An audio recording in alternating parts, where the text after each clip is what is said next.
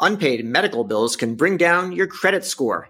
That never seemed fair to me, and a whole lot of people seem to agree. The Biden administration is working to drop medical debt from credit reports, and Colorado has already moved ahead on its own. So, what are the medical debt reporting changes, and will they make a difference?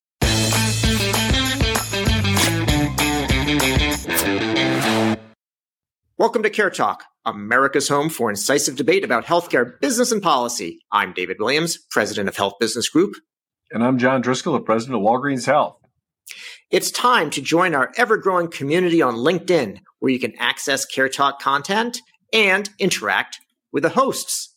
And be sure to leave us a rating on Apple or Spotify while you're at it. We need those ratings, David. So, Dave, what is medical debt? Well, John, I'll start with one thing, the impact of it, which is the number one cause of bankruptcy. You know, medical debt is essentially any bill that a provider is sending to a patient that they don't pay.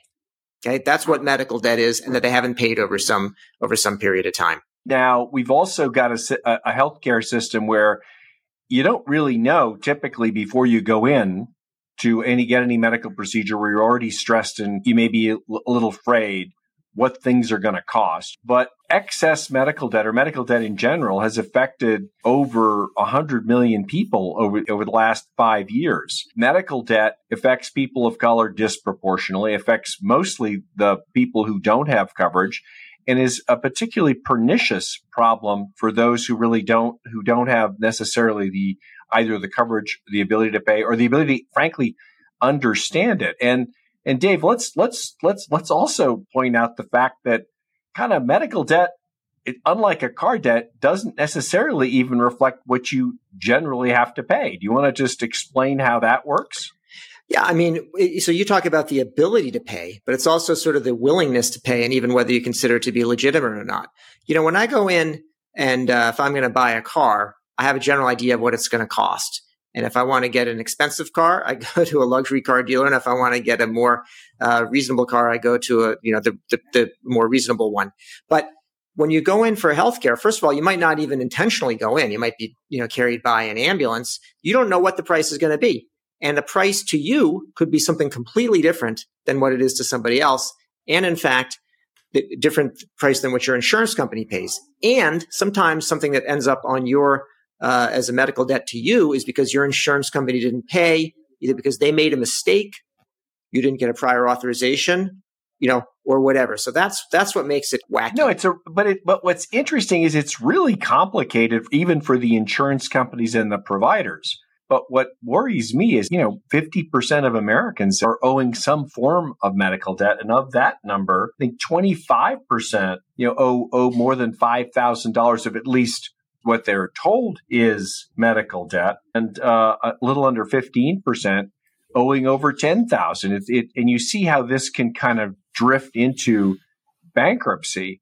Uh, but what's being done about it? This is obviously a topic we've been kind of annoyed about and, and, and critical of because how of how complicated it is for patients and families, and because the actual amount that the providers eventually expect to get paid isn't the amount that's on the bill, even though the amount of the bill is what can put people into bankruptcy. But there actually has been some progress. Do you want to yeah, that's right, walk John. through that? Yes, of course. So historically, uh, medical debt's been just like any other kind of debt, even though uh, we have shown why it's why it's different. There's a push now to make medical debt less prominent on credit reports or to remove it completely. Now, some of the things that happened here are more in the in tweaks which is that instead of saying, "Hey, it's it has been unpaid for six months and therefore it's delinquent," actually wait longer, more like a year, which makes sense because a lot of times it takes that long to resolve uh, a medical bill. They also don't use the credit; they don't use medical debt in certain of the uh, of the models that they use to determine how creditworthy somebody is. So there's this Vantage scores, and they have stopped uh, including medical debts that are under $500, even though there's no regulatory requirement that they do that. Uh, but they've stopped, they've stopped doing that. So that's one of the things that's happened. And John, that change has meant that 27 million people saw 27 their Vantage, million. Yeah, 27 million people saw their Vantage scores go up in the year uh, or so since that's been in place. And that has a direct impact, John, because if people need to borrow money, let's say for a legitimate purpose, like buying a car, uh, that they may need for transportation for work. Uh, now they have a better chance of being able to do it and at a more reasonable interest rate.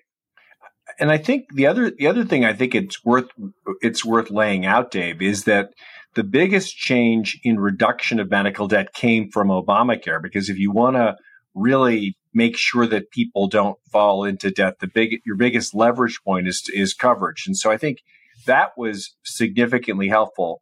Uh, the second is the policies that the credit agencies have voluntarily adopted because what you find is that credit scores drive how much you pay on debt, as you pointed out.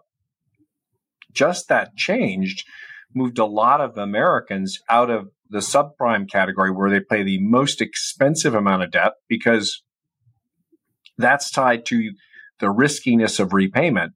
And the reality is when they've actually done the studies, high medical debt or, or debt that you owe to medical providers uh, has very little to do with how willing you are to pay your debts in general. And so it was a it was a flawed construct to consider that in the same in the same category of people who aren't paying their other bills. And and, and again, you, you I, am totally psyched that Colorado has taken it out completely, but I, this is still a pernicious problem because what happens is that when the debt is owed for a long time, hospitals and providers typically sell that debt to bill collectors who can be pretty tough on on on patients and families because that's that that's that's and they've got a lot of levers. And in some cases in in the case of a very famous series of articles in the Wall Street Journal even hospitals like Yale New Haven and very prominent hospitals were putting people into into into bankruptcy who had very little means to pay it. You know, it's a system that clearly needs uh, more oversight, clearly needs more forbearance uh, for for a lot of these patients who are vulnerable and who probably don't even understand the bills they're getting.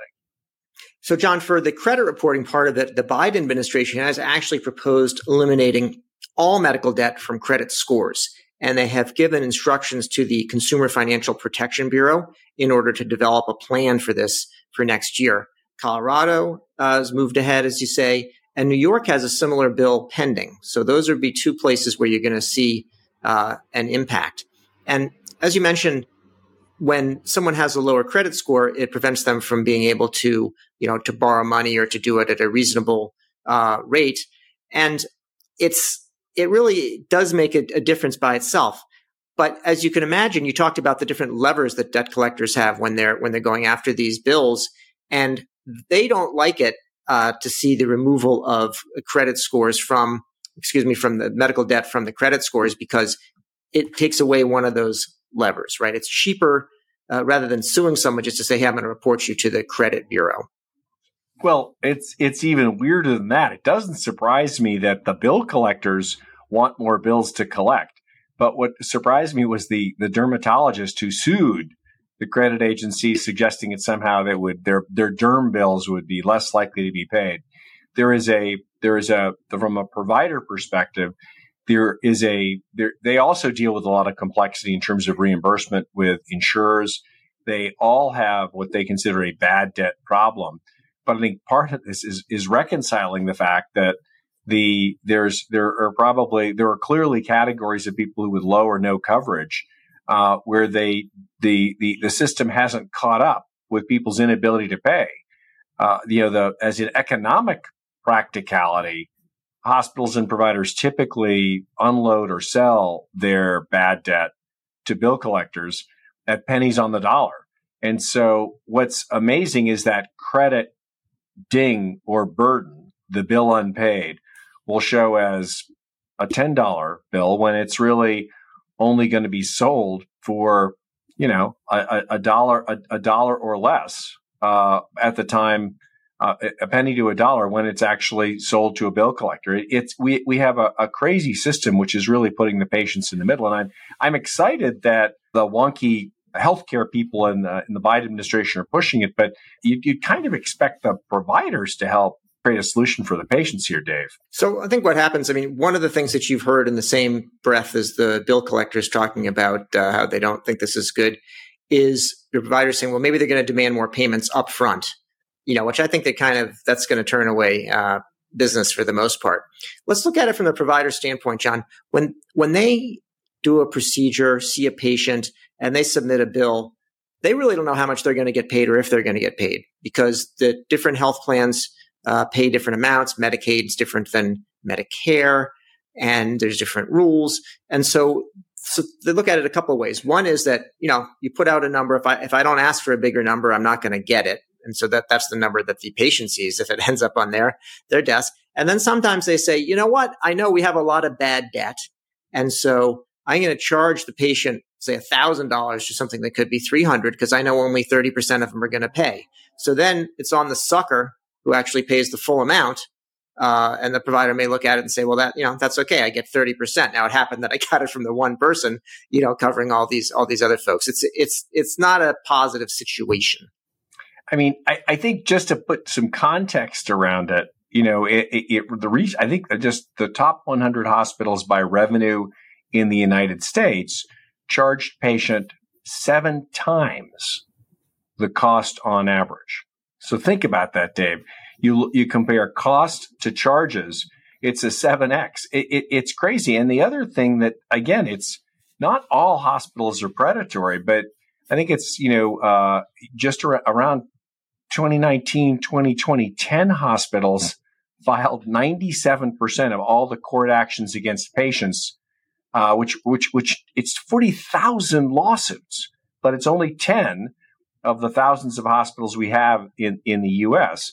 But these are nonprofits, you know, and they're required all to provide some element of community support and and and, and uh, financial assistance.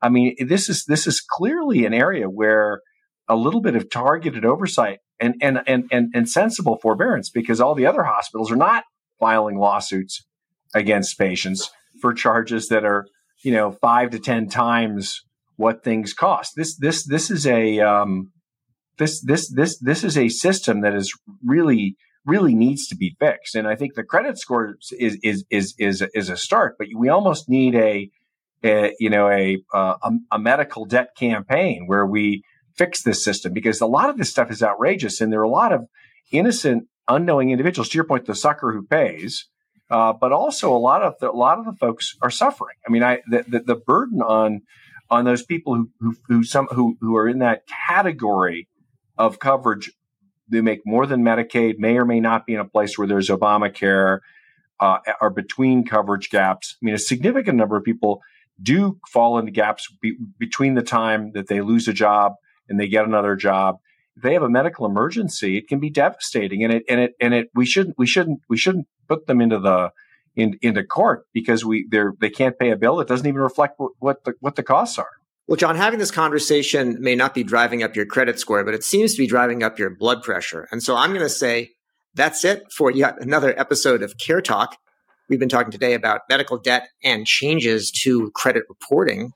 I'm David Williams, president of Health Business Group. And I'm John Driscoll, the president of Walgreens Health. If you like what you heard or you didn't, please subscribe on your favorite service.